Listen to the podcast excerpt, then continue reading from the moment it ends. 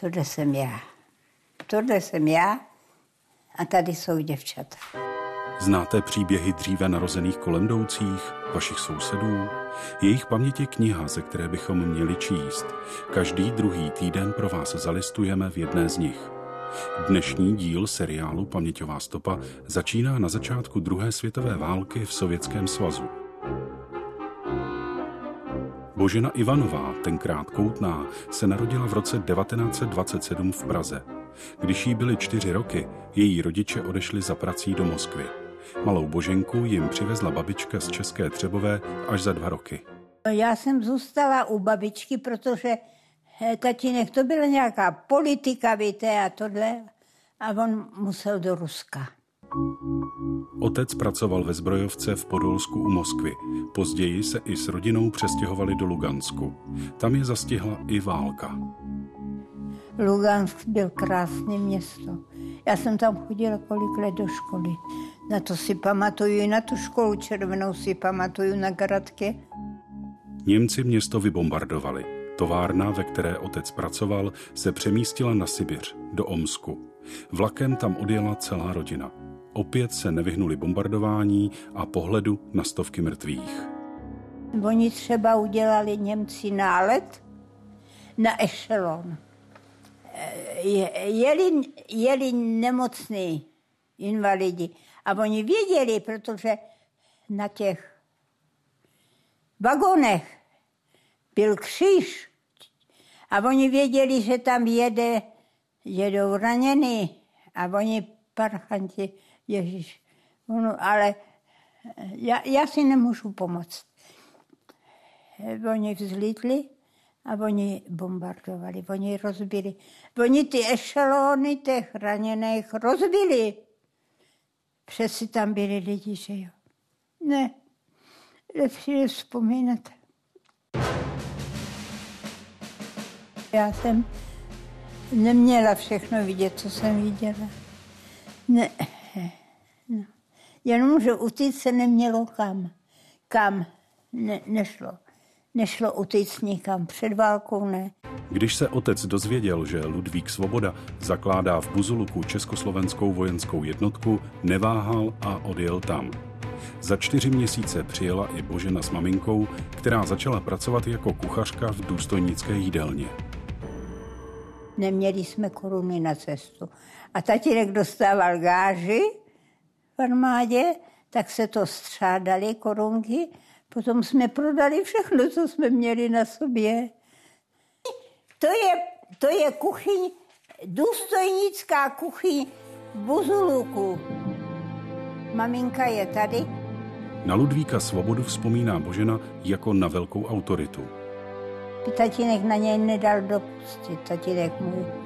Prostě za ním se šlo a ten uměl poradit, ten uměl všechno. Ten uměl všechno, to prostě byl zlatý člověk. Božena vstoupila do armády v dubnu 1944, kdy byla v Jefremově sformována druhá paradezantní brigáda, u které byla jako spojařka. Výcvik byl normálně kluci jako děvčata, a rozdíl byl jenom ten, že kluci šli vepředu a holky méně cené, ty museli jít až poslední. Nejdřív nám dali ruské pušky, to nebylo možné uníst. Ježíš, my jsme se pod tím podlamovali. To byla strašná tíha, ruská puška. Ne. Ale potom, když už jsme měli střelnici odbitou s puškama, dali nám automaty. A to bylo něco. Automat byl lehonkej přes rameno. A tady mám voznáček. Tady mám paradesantní, ale to jsem musela mít tři seskoky. To jsem musela mít tři seskoky, abych dostala voznáček. A já jsem ani jednou nevěděla, že jsem skočila. Mě to zatáhlo dech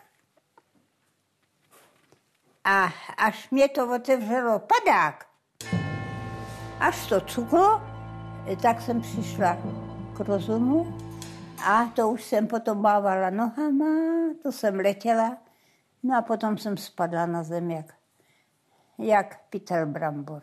Já jsem se života nebála nikdy. Mm-mm.